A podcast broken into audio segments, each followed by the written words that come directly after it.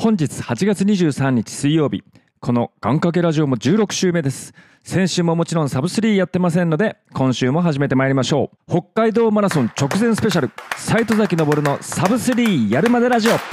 everyone, welcome to Fun on Wednesday. This program is Saitozaki Noboruno's three year made radio. The mysterious citizen born in Fukuoka. Yes, it's him. His name is Noboru, as Noah Saitozaki Noboru。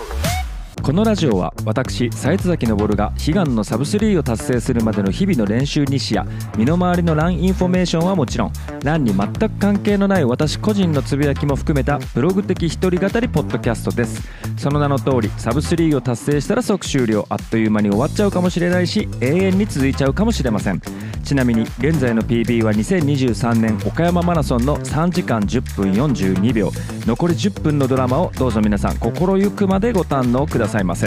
それでは今週もここ福岡役員のカフェドット&レディよりお届けいたします。というわけで、あっという間でございましたね。ついに今週末、私のマラソンシーズン、今年初戦となります北海道マラソンが開催されます。名古屋わめこうが本日入れてもあとよっかでございます。と言いつつ、普段マラソン前は私素人ローカーボしてるんですけども、今回さほどローカーボができておりません。えー、まあね、まあ、今夜も会食があるのでアルコールもまだ抜いておりませんっていうところで、まあ、夏バテ気味だったのでずっと、まあ、疲労をね、まあ、してしまうのもしゃあないなというところもあるんで、まあ、ローカーブをあんまり気にしてません今回は。はい、もう食べたいように食べ、まあまあただ白ご飯とかね、そういうもう分かりやすい炭水化物は抜いてますけど、えー、まああんまり、まあ、体重が増えない程度に、えー、ご飯はしっかり意外と食べてます。まあ、これが吉と出るか凶と出るかっていうのはまあ分かんないですけど、まあ、市民ランナーのカーボローディングなんてね、まあ、さほど影響ないって思ってるんで、まあ、気持ち願掛けみたいなもんです。はい、まあそんな中ですけども、皆さんはいかがお過ごしでしょうかね。北海道なんて関係ないわっていう方からしたらですね、まあ世間は今なんだ、夏休み最終週ですよね。お子様の自由研究手伝ってらっしゃいますか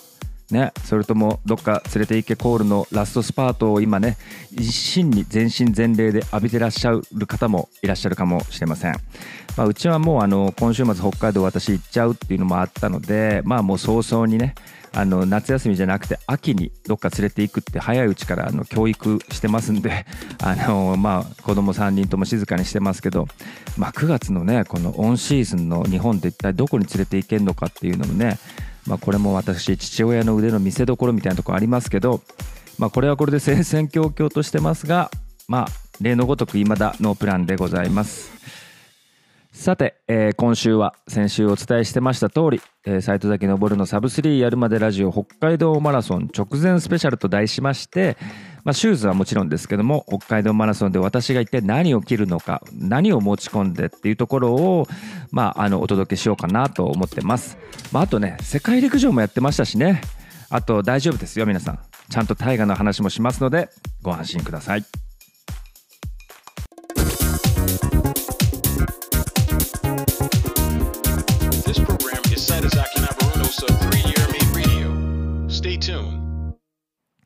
さて早いもんですね、あとよっか。まあ、その緊張感をこうガンガン煽ってくるように、この今連日連夜世界陸上開催されてましたけど、世界陸上今回もねドラマがたくさんありました。サニブラウンねろくい、にたいかいれんぞくの入賞です。すごいすごいけどね、やっぱ彼の何がすごいってこう、やっぱ今回レース直後のインタビューでね、まあ、なんかすごい本気で悔しがってた感がすごい伝わってきて、まあ、前回はねやっぱり入賞するというところの方が大きかったと思いますけど、まあ、今回は本当なんならしっかり表彰台狙ってた、メダル狙ってたんだろうなっていうのが伝わってきて、やっぱすごいなって、もうこれファンとかね、日本のファンとかっていうのを完全に置き去りにしちゃって、もう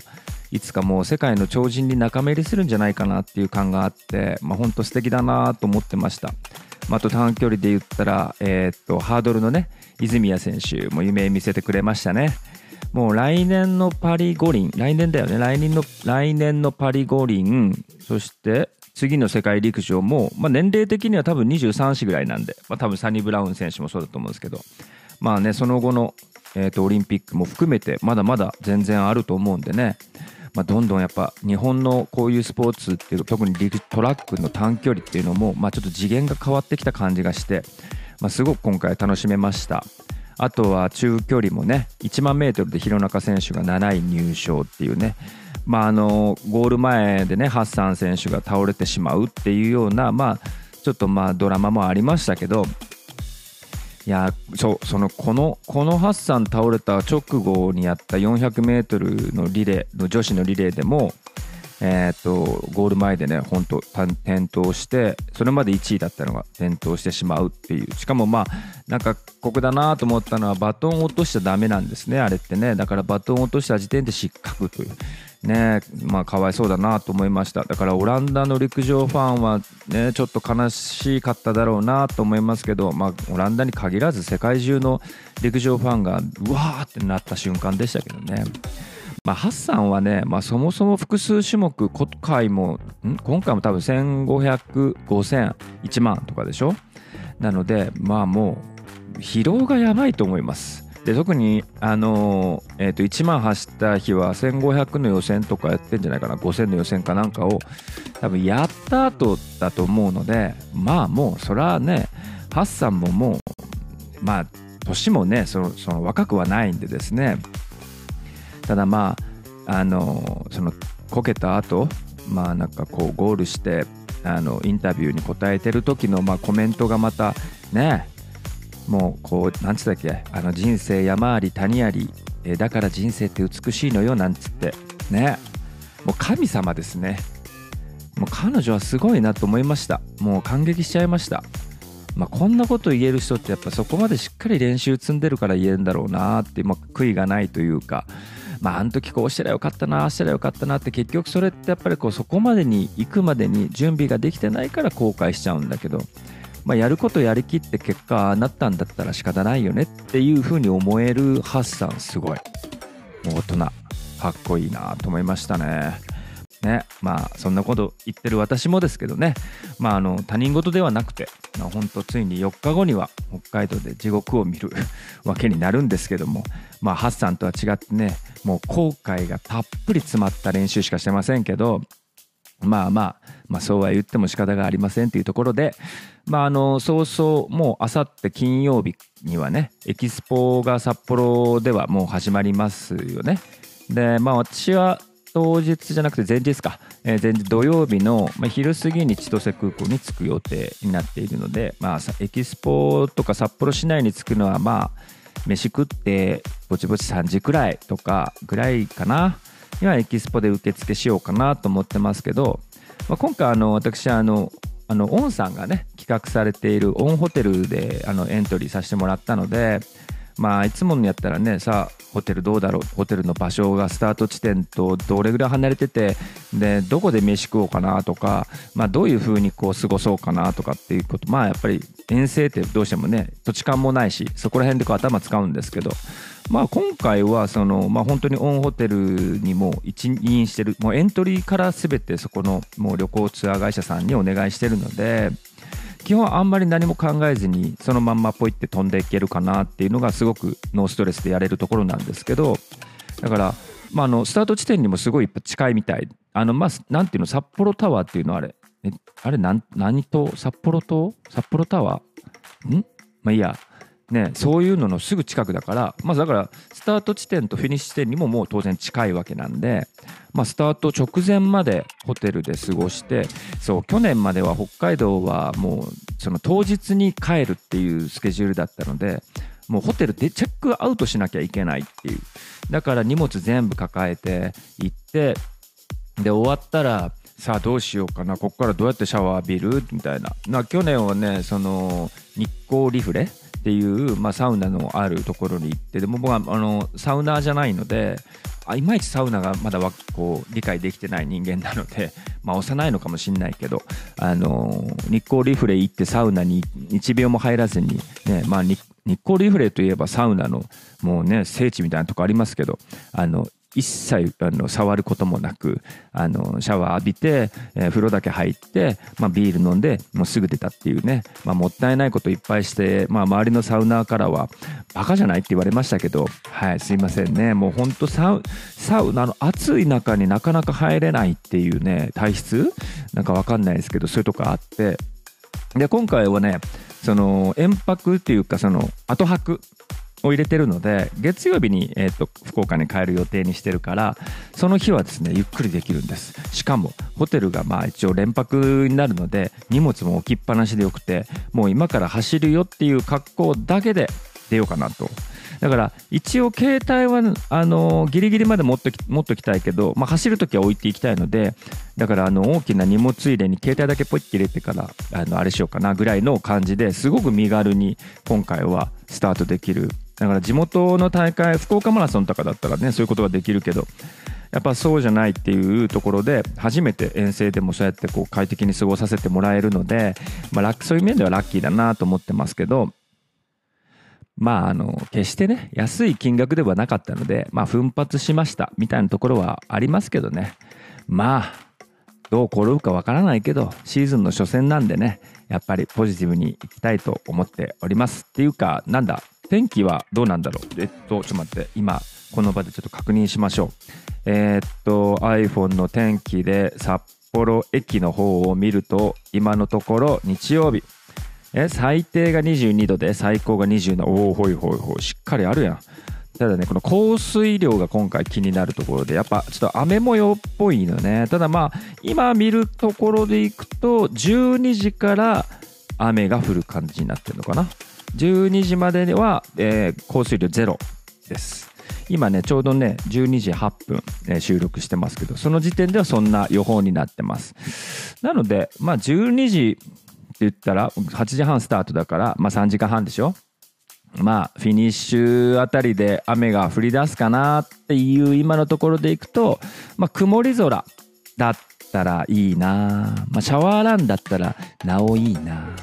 まあシャワーランずっとはあれ困るんだけどね、ちょっとそういう風にこうちょいちょいね、あのー、シャワーのようにあの小粒小粒の霧雨のような雨がファーッとふこう降ってくれるとかっていうのが最高ですけど、まあ気温は気温で結構あるんでね、まあその分湿度も上がっちゃうんだろうなと思いますが、まああとよっかあるからね、天気はまあまだまだ変わりそうですけど、えー、っとまあ私が ピービー を出した、えー、昨年の岡山マラソンって、これが結構な雨だったんですよね。あのシャワーランとかじゃなくて、もう超いわゆる雨です。終始もずっと雨ね。だからまあ雨は意外と相性いいかもなとも思ってるし、まあがっつり快晴で直射日光がっつりみたいな天気よりよっぽどいいと思ってるんで、まあ雨の難点で言うと、まあふたつ、まあ、ひとつはもう豆ができる。もうこれ、これあの豆知らずのソックス、皆さんご存知の イトユーエックス 毎回履いてますけど、さすがに岡山の時は豆できましたしね。豆って言って今言ったけど、豆ですね。豆って言わないね。豆豆豆できましたしね。うん。でもう一個があのー、雨が降るとどうしても水たまりができちゃうんですよ。で水たまりを上そのなんだろうところ構わずシューズでバシャンバシャンいってたら、やっぱシューズの中がビシュビシュになって、結局また豆ができる原因になっちゃうっていうのもあって、まあ、極力シューズ濡らしたくないっていうところで、水たまりをこう避けながら走るんで。まあ走行距離もね膨らみがちっていうところで、岡山の時ねプラスいちキロ以上走ってたんですよね。で大体やっぱマラソンって走ると、まあ、よんじゅうにてんいちきゅうごキロより短くなることは当然ないし、まあ、大体膨らむんですよ。よんじゅうさんキロいかないぐらいまでだから、ごひゃくぐらいはね大体余裕余計にね走っちゃうんですけど、まあ、いちキロはね余裕で超えてましたね、岡山は。はい、いちキロっていったらまあ順調にいったとして、まあ、ごふん近くかかるんでね、まあ、それ考えるとまあ結構大きいロスですよね。だからこのにてんが雨が降ると僕が嫌だなと思ってるところですけど、まあ、あの着るウェアとかにもね、まあ、あの天候によって若干影響もある。まあでもどうだろう、今年今回夏だしね、まあ晴れるにしろ雨にしろキャップとかっていうのはまあ変わんないだろうし、あんまり影響ないかなと思ってますけど、えー、というわけでね、ちょっとその流れで当日着用するウェアについてね、多分皆さん興味ないでしょうけど、あの勝手に、だってこれ勝手に喋ってるラジオだから勝手に喋らせてほしいっていうところで、え皆さん興味あるなし関わらずに、え私が当日着用するウェアについてね、あのまあいわゆるロードトゥー北海道の登るジャパン、ちょっと今日発表していこうかなと、まあぼちぼちもう決まりましたよね。なので、えまあ毎回そうなんですけど、まあエキスポに行くんでね、あの前日にでエキスポでテンション上がって何かしらやっぱ買っちゃったりするんで、まあ、その勢いのままでこうなんだろう、箱根でいうところの当日変更みたいな、エントリー変更みたいなのもまああるんで、まあ、あくまでえよっかまえの現状というところでまあご理解いただいた上でちょっとお話しします。まずね、シューズ、もうシューズ前回あの先週かお話ししましたけど、急遽右足のかかとの部分をカッターでバッサリいきましたよみたいなね、オンのクラウドブームエコースリーですけども、まあ、こちらはねあれからいっしゅうかんの間に何回かいろいろ試しました。あのー、結果北海道の勝負シューズはもうこのまんま、えー、オンのクラウドブームエコースリーで行くことに決定しました。うん、あのね右足カットしたけど大丈夫でした。でカットしたからといって抜けそうになるみたいなこともないし、まあ多分いけるんじゃないかなと、まあ、不安があるとすれば、あのー、結局その十分僕が足を作りきれてないっていうところで、この反発、まあ、そのクラウドブームエコースリーの反発を受け続けてどこまで持つかっていうことを、まあ、ちょっとこう正直わからないところ、多分ね後半は失速します。今のところ今の私の力だと、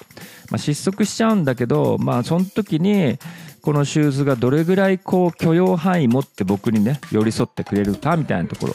まあ、それとももう完全に痛い目に遭うかっていうのは、どちらにしてもまあ心中するしかないかなと思ってますけど、まあただねほんとそれぐらい、まあ、心中してもいいと思うぐらい、まあ、見た目もやっぱテンションがねやっぱ上がる、あのシューズは。だからまあすごいやっぱそういう意味では惚れ込んだシューズっていうところもあるので、まあ、今回はねやっぱ特に北海道マラソンですから、オンがやっぱりねえウェアスポンサーのマラソンですしね、まあそういうことも含めて、まあ、オンのメンバーもたくさんね今回入られてるっていうところもあるので、もうお祭りですよ。なのでオンのクラウドブームエコースリーはもうこれは決定でございます。はい。で足元で言えば先ほども話しましたけど、毎度おなじみ和紙のソックス、えー、糸井ソックスですね、えー、和紙でできたごほん指のソックスっていうところで、私あの超あの面倒くさがりなもので、あの普段のジョグとかあのそういうのはあのItoUXのごほん指ソックス履かないんですよ。あれね履くの大変なので、ごほんこう指をこう綺麗に入れていくのにもう僕ねやっぱねごふんぐらいかかっちゃうなかなか時間かかっちゃって面倒くさがりなもので、だいたいごほん指じゃないその旅型と言われる親指だけとか、あとね違うあのー、なんだろう、なんかこう名前忘れちゃったな、まあどこぞとコラボしたソックスがあって、でこれ僕好きなんですけど一番、でそれは結構ラウンド型、同じ、えー、素材を使ってるんですけどラウンド型のソックスというのも、えー、よく履いてる。まあ、普段はそっちの方がもう断然多いです。もうねポイントレーン、もう こ, ここはちょっと外せないなとかっていうポイントレーン、まあインターバルとかはあんまり気にしてないけど、その距離距離を踏むポイントレーン、まあ、はちキロとか、まあ、それ以上踏むようなポイントレーンの時とか、まあ、レースの時はもう必ずですけど、まあ、ごほん指にしてます。でごほん指にしてる理由っていうのは、これまたあの私のあの暴れ馬右足なんですけど、あのねこうラウンドのソックスとかでちょっとこう長い距離とか走ってると、いつもこう小指と薬指との間が干渉し合うみたいな、で豆とまではいかないけど、なんかちょっとこうすごい擦れ合擦れ合って痛いんです。なのでまあごほん指にソックスにすることで、まあ小指と薬指それぞれカバーしてもらって、まあ、その干渉の影響を抑えるっていうのがあるので、まあもうレースの時とか超、まあ、超なんだよ超っておかしいな、ロングの時にはあの、まあ、必ず歩くようにしてますね。であと当日ね今のところあの雨が降るっていう予報になってますんで、まあ、雨降った時ってねやっぱりねぐっちょり感がもう激増してしまって、まあ、さっきも言いましたけど豆が絶対できる、あできるって言ったね豆が絶対できる、ね、できるっていうのはまあまあもうこれはもう見込んだ上で走るしかないんですけど、で ItoUX のソックスはまあ和紙でできてるっていう、まあ、いわゆる乾きやすい速乾性の素材でできてるっていうところもあるんで、まあまあ、なんだろうな、まあ、ItoUX 豆ができませんよっていう、まあ、噂もありますけど、まあ、あえてリアルボイスで話をするのであれば、ちゃんと僕は豆はできます。ただ、普段はできない。普段普通に晴れてる時とか、普通のロング履いたぐらいとか、トレイルとかではできないけど、やっぱ雨が降った時は、まあ、さ、さっきも話したけど、岡山マラソンの時もしっかり豆はできましたし、あの、なんならよんじゅうにキロも走ってると、途中で豆ができて、豆は綺麗に潰れてみたいなことが起きるんですよね。フルマラソン中に、ああ今割れたなみたいなことが分かる瞬間とかっていうのもあるし、でもね豆ができたって、まあ、できるとこいつも決まってるんですけど、できても、まあ、そんなに気にはならない程度のぐちょり感で済むっていうのは正直あって、でそれが ItoUX の僕は強さだと思ってるから、まあえっ、ー、とね ItoUX で、まあ、豆がね、できるんだもん。もう他のソックスだったらもう多分僕はこういう言い方したらあれだかもしれないけど、右足ボロボロになってますよ。でぐらいまあ信頼をしてるというか、まあそれぐらいまあもう 毎, 毎回毎回もう走ってますからね、それ履いて。なので足元のソックスに関してはもうあの ItoUX で一択かなと思ってます。さて続いてトップスです。トップスは最初はずっとあのオンのタンクトップ着ようかなと思ってて、あと色選ぶだけだなとか思ってたんですけど、いや思わずね、あの先日あの私あのインスタグラムを見てくれてる方ならご存知だと思いますけど、あの小池スポーツさんからね、あのエールランニングクラブって私がいつも練習会参加してエールランニングクラブ の, あの公式のシングレットがあの届きまして、えー、こちらのあのシングレットですが、あの何を隠そうですけども、私がデザインしたっていうところもありまして、まあねデザイン自分でしたのに毎回オーダーを忘れちゃうっていうような、こうもう飛んだしでかし毎回やってるんですけどあのまあそれをねこう見かねた小池スポーツのねあのクレイジー社長こと小池社長がね、あのまあ私がはちがついつかが誕生日だったって、もう都合よく誕生日があってくれたおかげで、まあ誕生日にとそれを届けていただきましてですね、いやまあ神だなと思いましたけど、もうこのタイミングでそれ届いたらもうそれはもうこれ一択だろうと。はい、まあただその心配なのは、まあこれねシングレットって正直私普段あの着ないんですというか、着たことないんですね。あのシングレットってまあね皆さん分かると思うんですけど、あの背中がバクッと、背中じゃねえや、あの肩甲骨の裏がバクッと開いてるあれですよね。多分分かる人多いと思うんですけど、あれね本当にぽっちゃりはね手出せないんですよ、なかなかね。あのまあね、よくエールで言えば藤井翼くんだったり大輝コーチだったりとかっていうのが、まあ、あのシングレット着て、まあ、いくつかレース出たりしてくれてますけど、やっぱあれねやっぱ似合うんですよ。やっぱランナー体型というかシュッとして、まあ翼くんちょっとごついけど、まあ彼のごつさってやっぱりランナーのこう鍛えたごつさだから、やっぱ似合うんだよね。なんか悔しいけど似合う。だからだけどこうやっぱもう私よんじゅうさんになりますね、まあいわゆる市民ランナーね、中肉中背のおじさんがシングレット着ると、まあなかなかねあのシュッとは着れないみたいなところもあって、だから今までちょっとなかなか手を出さないで出せないんじゃなくて出さないでいたっていうところがあって。まあなのでね、まあ、サイズ感とかっていうのもね含めてまあかなり心配だったんですけど、まあ、あの小池スポーツのから届けていただいて、まあ、あの来てみてね実際に、あ意外といけるかもしれないと思って、まあ、とりあえずその 見, 見た感じはちょっと置いといて、使った感じをトライしてみようって、まあえー、と先週か水曜の、まあ、エールで にひゃくかけるにじゅう のポイント練をやったんですけど、まあ、その時ちょっと来て試してみたんですけど、これねあの今までシングレット着てなかったのなんでって思うぐらい、肩の後ろばっくり空いてるのって逆にすっごい超快適っていうか、何これ裸で走ってるみたいな、ちょっと恥ずかしいぐらいな、それぐらいのか、もう、もうねどう見られるかはもうさておきですよ。もうどう見られるかはさておき、ただもう走ってる時超快適じゃんと思って、もうこちら一択で行こうと決めました。あのねもう手前味噌でね、ほんと恐縮なんですけども、あのデザイン超いいですよ。あのやっぱアパレルって何度も何度もこう作っ色とかもねサンプル試してみてやるんですけど、まあ、今回のこのシングレットに関してはあの、まあ、私がある程度デザイン作って、まあ、小池社長にもうデータ送って、まあ、あとはあの良き感じでお願いしますみたいな感じでしたんですけど、だから実物をね手に取ってみ見たのはこれもうそれ届いて初めて見ました。むちゃくちゃ良かったです。あのあなんかいい感じにしてもらえたと思ってなのでね、あのまあほんと手前味噌なんですけど、あの今んとこは、えーと、エールのメンバーのみかなを対象に販売をしてたり、もうその常にオーダーを受け付けてるわけじゃなくて、まあ、あのタイミングが来たらあの翼くんから連絡が来て、えー、小池スポーツさんにそのエールメンバーのみ対象のその販売窓口ができて、でそこでみんなオーダーするっていう仕組みになってるんですけど、まあね、だからまあそんなに来てる人もなかなかまだたくさんいるわけじゃないんでな見る機会そんなにないと思いますけども。まあね、ぜひねちょっとねあの内翼くんとかねあの土肥体育くんのインスタで彼ら来てるの見て載ってるんでね、まあ、ちょっと見てほしいなと思いますけど、まあ、あ私はあの極力あの当日までにね体型をちょっとまだまだあれこれしてからちょっとなんとかこう合わせて着用したいなと思っております。そしてパンツですね。パンツこれねえー、私断然あのパンツはタイチあのタイチっていわゆるタイツ一つで履きますよみたいな、えー、タイツの上から乱パン履きませんよみたいな、それタイチ言うんですけど、私あのタイツのみの、えー、まあハーフタイツんショートタイツっていうのかな、まあ、とにかくそのタイチ派なんです私で、えー、これまではそのタイツは、えー、っと数字のに、えー、エックスユー って書いて ツーバイユー ツーバイ な, なんて言うんだろうツータイムズユー か ツータイムズユー のタイツ一択だったんですよね。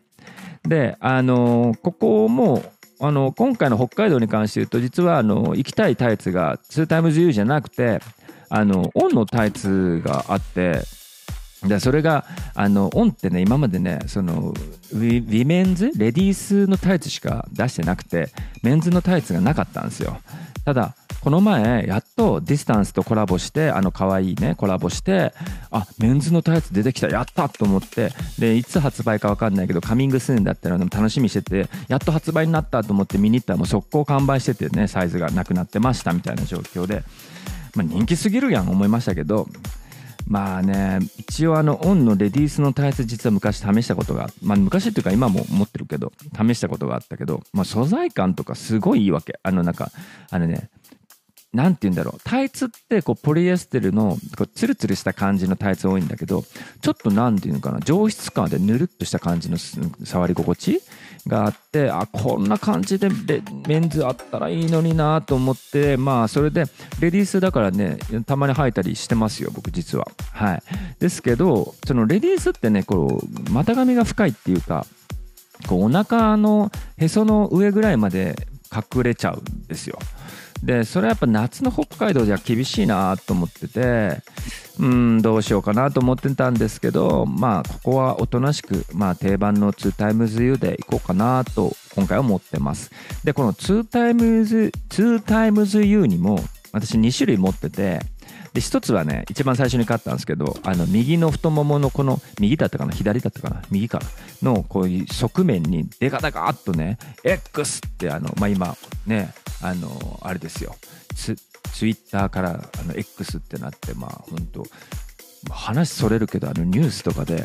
何々さんが エックス でこうつぶやいてましたみたいなのって見るたびにちょっとゾッとしますよね。なんかねあのスパイダーマンの敵役になんかイーロン・マスクいずれ出てくるんじゃねえかっていうぐらい エックス っていうあれでしょ、アイコンもまた何なのクラック入れたあの感じとかね、ちょっとこう怖いな、中二って中二病的なあの感じしますけど世界征服すんじゃねえかなとか思います。まあいい、そんな話はいいいいんだけど、この右太ももに エックス ってでっかく入るわけです ツータイムズユー の。でそのねでそのタイツあんま好きじゃなくて、正直あの主張激しいなみたいなであんまり好きじゃないんだけど、機能性としてはやっぱ安定してるというか、まあすごい信頼してる、うん、今までやっぱ ピービー で取ったレースはもうほとんど ツータイムズユー ほとんどじゃないな、もう最近ここ数回の ピービー は全部 ツータイムズユー なので、でただ ツータイムズユー にももう一つあって、それはその エックス って入ってなくて、えー、と太ももの前に ツーツーエックスユー、ツータイムズユー のそのロゴが入ってるだけで、控え、まあ控えめっちゃ控えめなやつ、まあ、これを持ってて、まあね、他は真っ黒ですね。なのでまあどんな上トップスにも合わせやすいっていうのもあって、これは気に入ってよく履いてるんですけど、ただこれあのね、あのデメリットが一つあって、あのねポケットがないっていう、もうこれはもう本当にもう超ストイック仕様っていうか、まあトラックとかのねでの人って別に荷物入れる必要もないし、もう単純にね、あのツータイムズ、まああのなんて言うんだろう、こう実業団仕様じゃないけど、まあロゴを小さくしないとその出れませんよみたいなことはあるんかな、わかんないけど、まあそういうやつがもう持ってて、まあに種類あるわけですよ。でだから本来であればそのねシンプルな方で走りたいんだけど、まあ、それをするとなるともう一つその補給、えーと、なんだろう、補給色を入れるための、まあ、なんかウエストポーチ的なやつだったりバンド的なやつが必須になってくるっていうところがあって、うん、あ困ったなっていうか、もう極力シンプルに走りたいなと思っているので、まあ、あんまりそういうの持ち歩きたくないなっていうところで、うん、どうしようかなと思って、さっきね、もうほんとついさっきなんですけど、あの小池スポーツさんに、あそういえば前なんか販売店用モデルみたいなのが小池スポーツさんにあるよみたいなのインスタで見たなと。でそれも結構同じように前にロゴが入ってるやつで、ああれにもしかしてポケットついてたら完璧じゃないと思って、今ほんとついさっきですよね、あの小池スポーツさんのサイト見たらあって、しかもちゃんとジップジップついてるどころか、なんかすごい多機能というかね、えみっつぐらい入れるとこあったんかな、そんな感じで、しかも控えめロゴ、ちゃんと控えめロゴ、しかもしかもロゴもちょっとグレーみたいな感じで、あの控えめ中の控えめみたいなところなので、もう完璧じゃんと思って、えー、先ほど急遽ですけども急ぎ購入いたしまして、えー、と金曜までに届けばいいかなと思ってますけど、まああのタイツ自体はね馴染みあるもんなんでね、試す必要ないと思ってるから、まあ、直前金曜日に届けばもう全然いいかなと思ってますけど、まあ、最悪土曜の午前中でもいいかなと思ってますけど、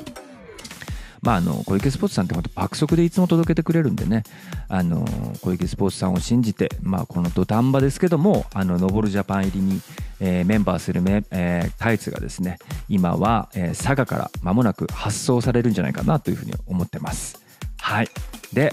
ウェアは以上です。いやもうほんとアームバンドとかカーフタイツとかね、あの今回ないなしです。もうなし、もう夏だしね、もうそれで十分です。シンプルが一番でございますから。まああとはそのギア的なところで言えばサングラス、サングラスはまあレースで僕がいつもつけている常連となっているのがアイボルさんかで、でまあ、サブとして今回はあのオークリーのね、最近あの本当お気に入りなんですけどハウストンっていうモデルがあって、まあ、それもあの今回持っていこうかなと思ってます。まあ、気分でどっちかつけようかなと思ってますけど、あのアイボルはあの私みたいなこの鼻低い成人みたいな人間がこうレースでかけるとすぐこうどんどんどん汗でガンガンガンガンずれ落ちてきて、もうほんと横山やすしみたいなこの怒るでしかしみたいなことをこう連発することになるわけですよ。こう怒るでしかし怒るでしかしみたいなのをもうずっとこいつ相当怒っとんなみたいな状態になるわけです、走ってる時ね。怒ってないんですけど当然ですけどね。でこれが嫌で、去年にその ゴ, ゴムでねこう耳の後ろからコピッてこうつける滑り止めみたいなのがあって、それがまあアマゾンでごひゃくえんぐらいで売ってるんですけど、まあ、これ必須ですけどね、まあ、これつけないと怒っちゃう、あの 怒, 怒るわけではないか、あの滑っちゃうので、あのこれ絶対必須で つ, つけて今走ってます。だから練習とかね、まあ、ジョグとか、まあ、そういうのはまあグダーとかね、それ気分上がる系とかで、まあ、あのだカラフルだしあれも可愛いしね、そういうのでこうかけたりしますけど、まあ、レースはねやっぱアイボルオークリーと使い分けるっていうのが、まあ最近のはスタンダード、登るスタンダードみたいになってますね。あと時計なんですけど、えー、と今回はねガーミンのねきゅうよんごをつけようかなと思ってます。普段あの私あのスマートウォッチ派なので、あのアップルウォッチのウルトラっていうのをもう普段からずっとつけてて、まあ、たまにそれで走ったりすることもあるし、なんなら今年の別大もそれで走ってて、まあ、全然何の特に問題もないです。でただね、あのいかんせんそのストラバとの連携が超悪いっていう、もうさんかいにいっかいぐらい転送してくれないわけですよ。結構な頻度で転送がうまくいかなくて、でまあそれがやっぱりストレスなのかなっていうところで、でどちらにしても走る時ともう普段、うん、で過ごす時とはバンドを付け替えてるんですね。でこれも結構ストレスじゃストレスなんですよ。ということでもう最近もうあの走る時はもうランニングの専用のウォッチをまたつけるようにして走ってるんですけど、あのこのガーミンきゅうよんごってにせんじゅうはちねんの、まあ、福岡と神戸に週連続 ピービー っていう自分の中でもやりきったあの 2, 2つのレースがあって、まあ、その後にご褒美的に自分に勝ったやつなんですけど、まあ、あのこれまでねいっかいもこれをつけて ピービー 出したことがなくて、それ以降で去年もう一個あの違うのを持ってたスントさんのやつ、スントにすがるようにちょっともう変えてみて走ってみたら、まあ去年北海道以降 ピービー が連発するというね、まあそういう意味ではなんともこう残念なウォッチなんですよ。ねまあ、なのでまあさすがにこのガーミンきゅうよんごにもね、まあ、そろそろいい目見せてあげたいなっていうなんていうかまあ親心と言いますか、まあ、そんな気分で今回はこのガーミンきゅうよんごを連れていこうかなと思ってます。まあ、あの最近もう本当練習からずっとつける、つけてるんで、まあ、あの手なじ、馴染みもいいというかね、そういうところもあるとは思いますけど、で最後にね補給食の件ちょっと触れましょうか。えー、っとねこれはもう私あの毎回そうなんですけど冒険一切しない派なので、えー、昨年から何にも変わりません。モルテンのジェルにほん、まあ、黒と白いっぽんずつですね。白があのカフェイン入りかな。でそれと、えー、ベスパハイパーっていうのがひとつ。もうこの、ね、レースで持って走るって言ったらこのみっつのみで、あとは前日と当日の朝に粉モルテンさんびゃくにじゅうですね、それぞれごひゃくの水で溶かして、まあ、ちびちびちびちび入れていくという、まあ、そういうやり方をやってます。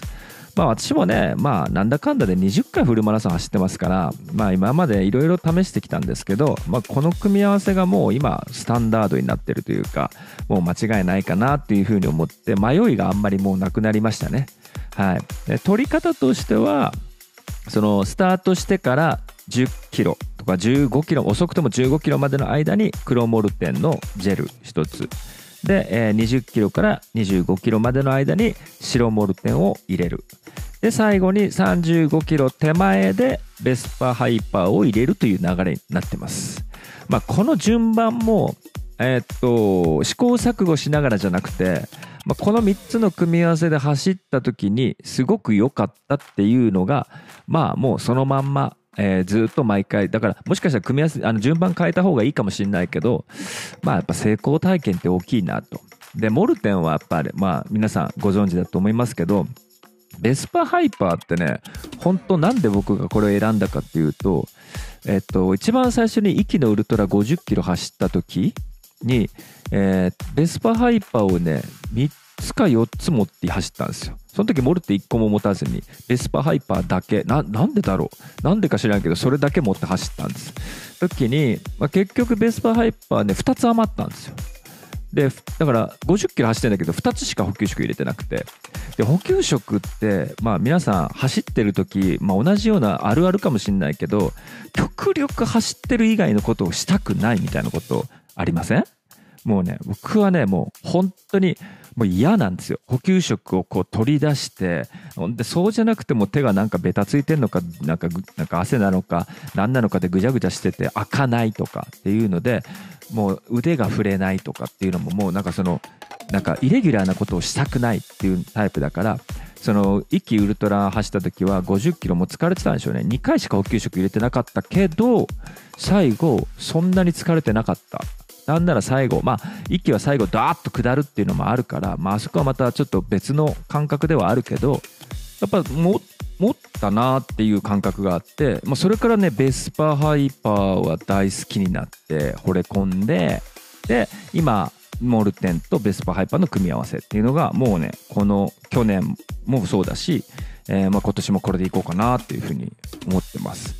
あのほんとね補給食って取るのマジでめんどくさいですよね。もう取らないで済むんだったら取りたくないっていうの正直なところだけど、あとは給水に関して言うと僕はね必ず取るようにしてます。あの喉乾いてなかろうがなんだろうが、まあ、特に夏の北海道はひゃくパーセント 取りに行きます。まあ、ほとんど水です。あのー、なんだろう、アクエリアス的なものは、うーん、飲むことはあるとしても最後の方かな。もうほとんど水もしかもちょっとで、あとはもうどちらかっていうと体にかけたりとか、まあ、北海道の場合はもう暑いのでなんだかんだで、うん、やっぱりこう腕にかけたりあの首にかけたりっていうのがまあ多いかなと思います。あんまりね足にかけると、足にかけたいけどやっぱさっき言ったぐちょぐちょ問題起きるんで、まあ、今年雨が降るんだったらもう問答無用でかけてやろうかなとは思ってますけど、まあそんな感じでございます。まあね、ただあのほらモルテンもそうだしベスパもそうですけど、どっちもねいい金額しますからね。あのコナモルテン合わせたらもういっかいのレースで結構いい飯いける金額になっちゃうね。まあでも地獄見るぐらいならねみたいなところもありますしね。なのでああのちなみに私はですね、えっと、練習の時とかあとレース前のこう思想というか距離走みたいな時に、まあ、補給食をねあらかじめ試しておくっていう人もいますけど、私ねこれしないんです。まあね、あのこれまでのこのレースの経験もね私なんだかんだでにじゅっかいぐらいあるんでね、まあ、だからっていうのもあるんでしょうけど、もうこれね本当ね自分の中で一種のこうメンタルコントロールみたいなところがあって、あのレースの前日にモルテンをまあ作って、それ飲みながら移動して、当日朝またモルテン作って飲みながら朝食も食べて、そして当日みっつジェル持って走るっていう。でこれがまあじゅっキロ、えー、にじゅっキロさんじゅうごキロでひとつずつジェルを補給していくっていう、まあこの一つ一つが結構ねメンタルを作っていく儀式みたいなところが僕の中あって、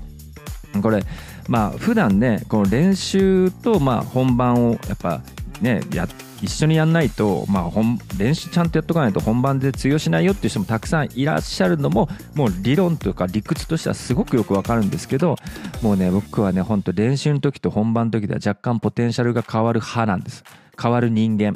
ね、あのだからこういう言い方すると変にハードル上げるけど、あの本番の方が強いタイプなんですよ。なので、まあ、これって多分こういうメンタルの仕上げ方にあるなって自分では思ってるので、なので本番と練習っていうのは全く違う行動をとるっていうのをいっこ絶対作ってるんです。それがこの補給食。もうねこれはもう絶対練習には導入しない、もう本番だからやることだから、練習でやっとかないと本番でできないっていうことを重々理解しながらも、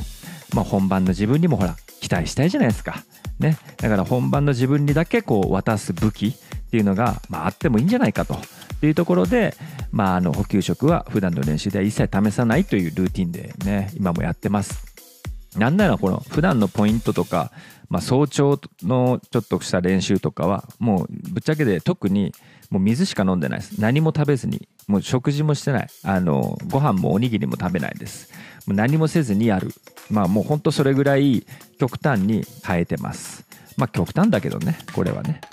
まあ、えー、まあそんな感じでね、まあ、今回の北海道マラソンの登るジャパンっていうのはまあこんな感じになるんかなと思ってますけど、まあ、さっきも言いましたけど、あの箱根マラソンよろしく、当日変更あるかもしれませんので、どうぞそこはもうあらかじめご了承ください。あ、あとそうキャップキャップ忘れてたね。でもキャップはねあのね僕まだ決まってないというか、キャップはねあのもう自他ともに認めるキャップに合わない選手権の殿堂入りしてるんですよ私ね。キャップはだから最後の最後まであの毎回迷うんです。毎回迷うし毎回違う感じになるんですけど、まあでも夏だしね雨降るだろうし、まあ、かぶった方がいいってことはひゃくも承知なんで、えー、まあ最悪最悪本当に最悪の最悪も気分で被らずにいくかもしれないかもしれないけど、まあ、それぐらいキャップが苦手というかもう相性が悪いんで、まあ、これは当日までにねちょっと運命的な出会いをすることをちょっと願っとこうかなと思ってますけど、えー、ここまでで結構長くなっちゃいましたけどね、まあ、肝心なちょっとその北海道の目標をね最後にちょっと話しておこうかなと思います。あのいつも目標を私これやるっていっこっていうわけじゃなくて、まあ、段階に応じた目標を用意するんですよマラソンの時。なので今回もレベルいちからレベルごまでいくつか用意してるので、ちょっともうこれもう 言, 言って自分の追い込むみたいなとこありますけど、まずレベルいち一番優しい目標としてはサブ さんてんご です。これやっとかんとまずいでしょね。この今の段階夏とはいえサブ さんてんご 去年だってさんじかんにじゅっぷんで走ってますから、ここは さんてんご はやっぱいっとかなまずいでしょう。なのでレベルいちで、レベルにがあのコースベスト、北海道のコースベスト、まあ、それは去年のさんじかんにじゅっぷんなんですけど、まあこれは切りたいな。本来ギリギリもう本当はレベルごでこれを設定したかったけど、やっぱ最後の最後にひよって今これがレベルにになってます。で次レベルさんが、えー、私のセカンドベストですね、えー、さんじかんじゅうろっぷん、今年の別題です。えー、まあそれさんじかんじゅうろっぷん切るってことはイコールサブパイと言われる、あのあそうだサブパイってあのどういう意味かというと、パイっていうのはあの円周率のパイね。あの皆さん今想像してるパイじゃないです。円周率のだからあのこれね、本当僕がこういつもね、多分僕しか使ってない言葉だと思うからあのなかなか出てこないんでみんなポカーンでしょうけど、あのサブパイっていうのはえっとねあのなんか あ, あいつまたなんか卑猥なこと言い始めたぞじゃなくて、いやまたって言って、いやそもそも言わないけどね、そんなにね、あのイメージ、人の人って怖いよね、イメージがあるもんね。あの サ, サブパイのパイっていうのはあの円周率のパイであって、とてもこうなんて言うんだろう、えー、なんてインテリジェンスな、えー、パイなわけです。でそれのサブパイで円周率 さんてんいちよん うんちゃらうんちゃらみたいな、だから さんてんいちよん だからさんじかんじゅうよんぷんを切ることをサブパイと私言ってますけども、まあそうね、セカンドベストがさんじかんじゅうろっぷんなんで、まあ、じゅうごふんとかじゅうよんぷんを切るあたりが、まあ、レベルさんかなと。でレベルよんが、えー、自己ベストですよ、えー、さんじかんじゅっぷんよんじゅうに。まあね、どうせ走るなら自己ベストしたいよねっていうのと、まあ今年今シーズンサブスリーを本当にやるんであれば、本来であればこれはクリアしておきたかった北海道で、もう本来最初にエントリーした時点ではするつもりだったやつです。ただもうこれがレベルよんになっちゃうっていうところがもう私の弱いところで、レベルごですが、まあ、これが最大の目標というか、まああのハードルはかなり高いだろうともう自分でも理解してるやつですけど、サブテンですね。私なりの登るなりのサブテン、まあ、いわゆるサブテンって言ったらにじかんじゅっぷん切ることですけど、でそうじゃなくて登るなりのなのでさんじかんじゅっぷんを切るということ、まあ、自己ベストがそもそもさんじかんじゅっぷんよんじゅうになので、レベルよんとレベルごってさして変わんないんですけど、まああの自己ベストって切るのいちびょうでも自己ベストですからね。さんじかんじゅっぷんよんじゅういちでもまあ自己ベストですけど、サブテンっていうのはやっぱり今度はじゅっぷんを切るっていうところなんで、またちょっと一つハードルとしては違うわけですよ。でもこれはやっぱ本当はやりたかったなって正直思っていて、まあいろいろ今回その予定とはまた違ったかもなっていうところはありますけど、まああのそうだな。まああのね、日野先生でも言われましたからね、現状把握をするつもりでいきましょうっていうので、まあ確かになと思ってますんで、まあほんとね、まあ最低 さんてんご、うん さんてんご しとけば、まあ福岡でまあ自己ベストをまずは狙えるぐらいになるかな。でもほんと福岡でサブスリーするんだったらにじゅっぷんは最悪切んなきゃダメだなみたいなね、まあ、ちょっといろいろ考えてますけど、まあ、あの目標としてはそのレベルご段階で今回考えてます。まあ、本当どちらにしてもですけど、あのじゅういちがつ福岡、まあ、抽選次第ですけど、その先の抱負とか別題とかっていうのにもまあつながっていくレースにしなきゃなーっていうのはあるんで、まあ、つながるっていうのはまあ自信になるという意味ですけど、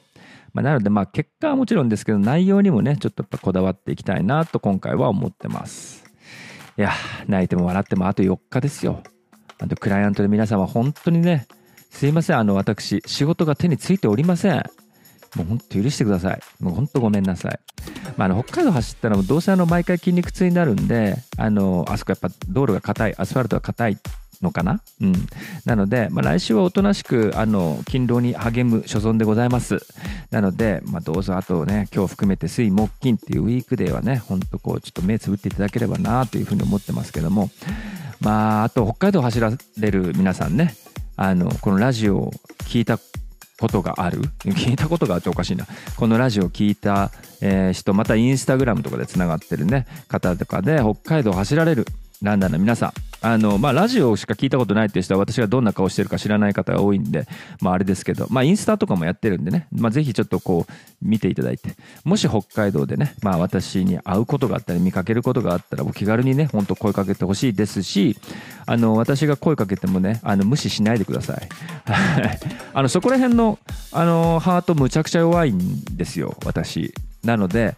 もともと人見知りですからね、こう見えて、あのそう見えないってよく言われますけど、人見知りだからうやって、うん、まあいいや、そんな話してる時間ね、もったいないやということで、あの今週末皆さん北海道をね楽しみましょう。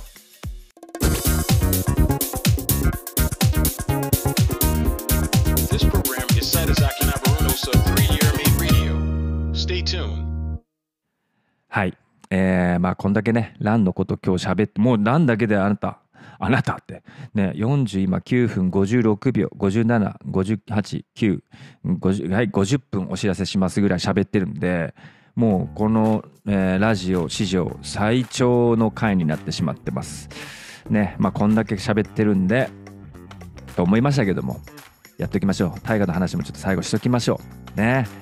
いやー、あのー、なんだろう、急になんかこれなんかこれまでこうすごいポンコツ集団みたいにこう描かれてたあの徳川家臣団ですけども、まあ、急にねこの先週、まあ、特に今週はもう急になんか精鋭部隊のような描かれ方をするっていう、まあ、まあ見てるね、最初から見てるあのファンからするととても胸熱な回でしたね。えーっとまあ、先週から引き続き長小牧長久手の戦いですよ。でまあやっぱかっこいいあのトンボがふわーって飛んでいる中でこうね、まあ、あれトンボ切りって言われるあの本田忠勝のあの大きな槍、あれトンボ切り、絶対止まったトンボがスパンと切れたっていうね、だからトンボ切りなんですけど、その周りをトンボがフィューって飛んでるっていうところももうくすぐる演出しつつ、井伊直政がね、井伊の赤備えってあれ武田家臣団ねがもともと着てた赤い鎧を、まあ、武田家亡き後井伊直政が引き継いでそのまんま赤備えを着せて、えーまあ、一緒に戦っていくわけですよ。だからこう井伊の赤備えって言ってもう恐れられるわけですけど、まあ、そのねこう見た感じもそのそといいね、そのあと榊原康政ね、まあ、あのキレッキレの軍師的な策ね、はまりきった策、そして最後に酒井忠次があの頼れる感じのもう中間管理職、あんな中間管理職いたらいいなと思いましたけど、まあ、いわゆるその徳川四天王とね後に言われるよにんのこの成長プリっていうか、まあ、頼れる感がもう超クローズアップされてましたけど、まあね、そんな中でもこう徐々にこう悲しいかな存在感が消えていく石川数正っていうね、まああのまあ、私は未来人ですから大河ドラマからすれば、まあ、悲しい未来が知ってるだけにですね、まあ、あの様子見るのも非常に辛いなと思いました、ね、石川数正はあの演じる、えー、俳優さんがですね、あの松重豊さんがそう松重豊さんで、松重豊さんって実は私の高校の先輩なんです。先輩ですって言っても別に会ったこともないし代も全然違うんで、まあ、そもそも被ってもないんですけど、あの松重豊っていうあの俳優がいるんだよっていうのは私が現役時代から私の担任の先生が言ってたんで、当時はねまださほどそんなにあの名前の、まあ、こういう言い方したら失礼だな、そんなにこう有名な俳優ではなかったんですけど、まあ、それからもうねみるみるどんどんこう俳優としてのこう地位を上げていかれてね、あのここの何だったっけレストランじゃないやなんかな深夜食堂じゃないやなんかそんなやってましたけど、ね、あの飛行機に乗るとあれ見れるんですよね、あのスターフライヤーかな、うん、それでよく見てましたけど、で松重豊さんがまたこの石川数正としてねこの、このドラマの中で一人ひときわ年齢層ぐっと上だなみたいな、でも実際の年齢は多分ね家康とじゅっこぐらいしか離れてないんで、さほど本当はあん中でもちゃんと輪の中に入っててもおかしくない人たちなんですけど、まあなんかね、まあやっぱあの、まあ、演技重視で、えー、配役されたのかな。まあ今回はなんかまあみんなね勝ち時上げる中でわーって勝って勝ち時上げる中で一人だけスーッとね遠くでね、まあその輪から離れてるみたいな石川数正がありましたけども、まあ来週のタイトルが裏切り者っていうことでね、まあ石川数正がまあ本当まあネタバレになってしまうけど、まあまあみんな知ってるだろうからあれですけどね、まあ今後秀吉側につくっていうね、まあそういうエピソードをもしかしたらえ来週はメインになるのかなと思いますけど、まあ、次回はあの私北海道マラソン終わって打ち上げ中なのかなっていうところもあって、まあ、リアルタイムでは見ませんけどっていうか、まあいつもリアルタイムで見てないんですよね。あの子供たちが寝た後にこう エヌエイチケー プラスとかでゆっくり見る派なので、まあでもね、まあそんな 見, 見方はどうでもいいですけど、まあ次回は次回で楽しみだなと思いました。あとね秀吉がねもうね超どす黒く書かれてますねあの今回もまあ良かったな、あのもう小牧長久手でな敗れた後、あの家臣たち集めて「あの中入りの策はわしの策ではねえ」っつって「言い回れ」っつってね、まあそのあれ結局思惑通りなのか、まあ思惑通りというかドラマが後付けだからあれだけど、あのー、池田恒興と、えー、森長慶がね討ち死にしてますけど、まあ、あのふたりが、まあ、秀吉に言われたことを無視して突き進んでしまった結果、まあ、ああいう悲劇になっちゃいましたって、これ歴史的、まあ、教科書もそうなんですけど史実としてそうなってます、まあ、なのでね、まあ、本当は秀吉がそうやって「わしの作者に」って言いまれってやったかどうか、まあさておき、まあ、そうなっちゃっているってことと、まあ、あと加藤清正とかね、あの福島正則がね今回出てました。あのまあ、家康に後々、まあ、使えるふたりですから、まあ、家康にビビってるっていうあたりも、まあ、今後の流れをね感じさせていて、なんかすごくいいなっていう演出でしたね。まあ、あと、えー、あれだ、信雄がまたねバカ描きされてましたね。まあ本当それこそ本望みたいなとこあるでしょうけど、まあ、ドストレートでバカ描きしてましたね。もうね、もう好きだな信雄、まあ、特にあの今回あの浜県が演じてる信雄が好きです。あの見栄えといい、あのなんか 声, 声といい、もう全部好き。はい、まあ、いやというわけでね、タイガーも今週はこれぐらいにしときましょうね。あの北海道直前スペシャルって言ってるぐらいでなので、まあ、結構もうちょっと時間割いてしまったんで、まあ、今週はちょっと福岡市民ランナー図鑑ちょっとお休みしようかなと思ってます。まあ、あの楽しみにされていた方もね、もしいらっしゃいましたらもうほんとごめんしてですよみたいなとこありますけど、あのちなみにちょっとこれだけちょっとあの話しておくと、先週紹介したあの上野さんね、下の名前圭介言うときましたけど、圭介ちゃうコージやで言われてましたんでもうほんと大変失礼いたしました。なんでだろうね、疑いもなくあの圭介呼ばわりしてましたけど、で疑いもなくで、あれね、もうねあれだよ、あのインスタのアカウントもが K 上野で や, あの、ね、やっちゃうのがよくないよって、まあほんとごめんなさい、そういうことじゃないね、ほんとそれはもうほんとすいませんでした。あの正しくは上野浩二さんですって、ほんとすいませんでしたね。でもやっぱストーリーのいいねは相変わらず早かったよな、まあ、見る線だなさすがと思いましたけど、あの上野さんも北海道行きますからね、去年それこそサブスリー初のサブスリー北海道でやって相性のいいレースですけど、なんかこの今回はなんかちょっとあれだなとか言ってサブ さんてんご いくぐらいでやろうかなみたいなこと言ってましたけどね、どうなんでしょうね。まあでも泣いても笑っても北海道マラソンまであとよっか、まずはね何よりこのタイミングでの怪我とか、そして病気とかもう本当嫌ですね。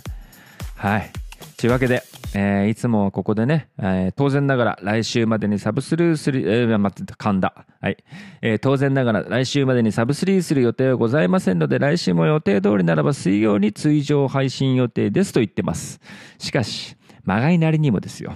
ピービーさんじかんじゅっぷんのランナーが今週末レースです。もしかしたらね、もしかするかもしれませんということで、来週の配信が最終回なんてことも可能性はゼロじゃないですが、どちらにしてもよどちらにしても来週の水曜は配信予定です。まあ、それが通常配信になるのか、それとも急遽晴れて最終回となるかというのは、まあどうぞ皆さんお楽しみにというところで、まあちなみにこのラジオは毎週水曜配信としておりますけども、何時配信とは言っておりません。水曜収録水曜配信というこの脆弱な配信スケジュールですので、まあ、もしこのラジオの配信をお待ちいただいているという方がいらっしゃいましたら、ぜひラジオもねフォローということができるそうですので、よかったら試してみてください。えー、これをやっておいていただければ配信するとすぐ通知してくれるようです。ぜひご利用くださいということで、えー、なんだかんだで今週もしっかり話せました。しっかりっていうかむちゃくちゃ話しましたね。今週いつもの倍話してます。まあほんとよんじゅう過ぎたおっさんでもこれだけ一人語りできる世の中ですから、まだまだ捨てたもんじゃありませんよというところで、今週も無事願掛け配信完了です。斉藤昇のサブスリーやるまでラジオ、また来週水曜日にお届けいたします。皆様それまで怪我と病気にくれぐれも気をつけて、それではごきげんよう、さようなら。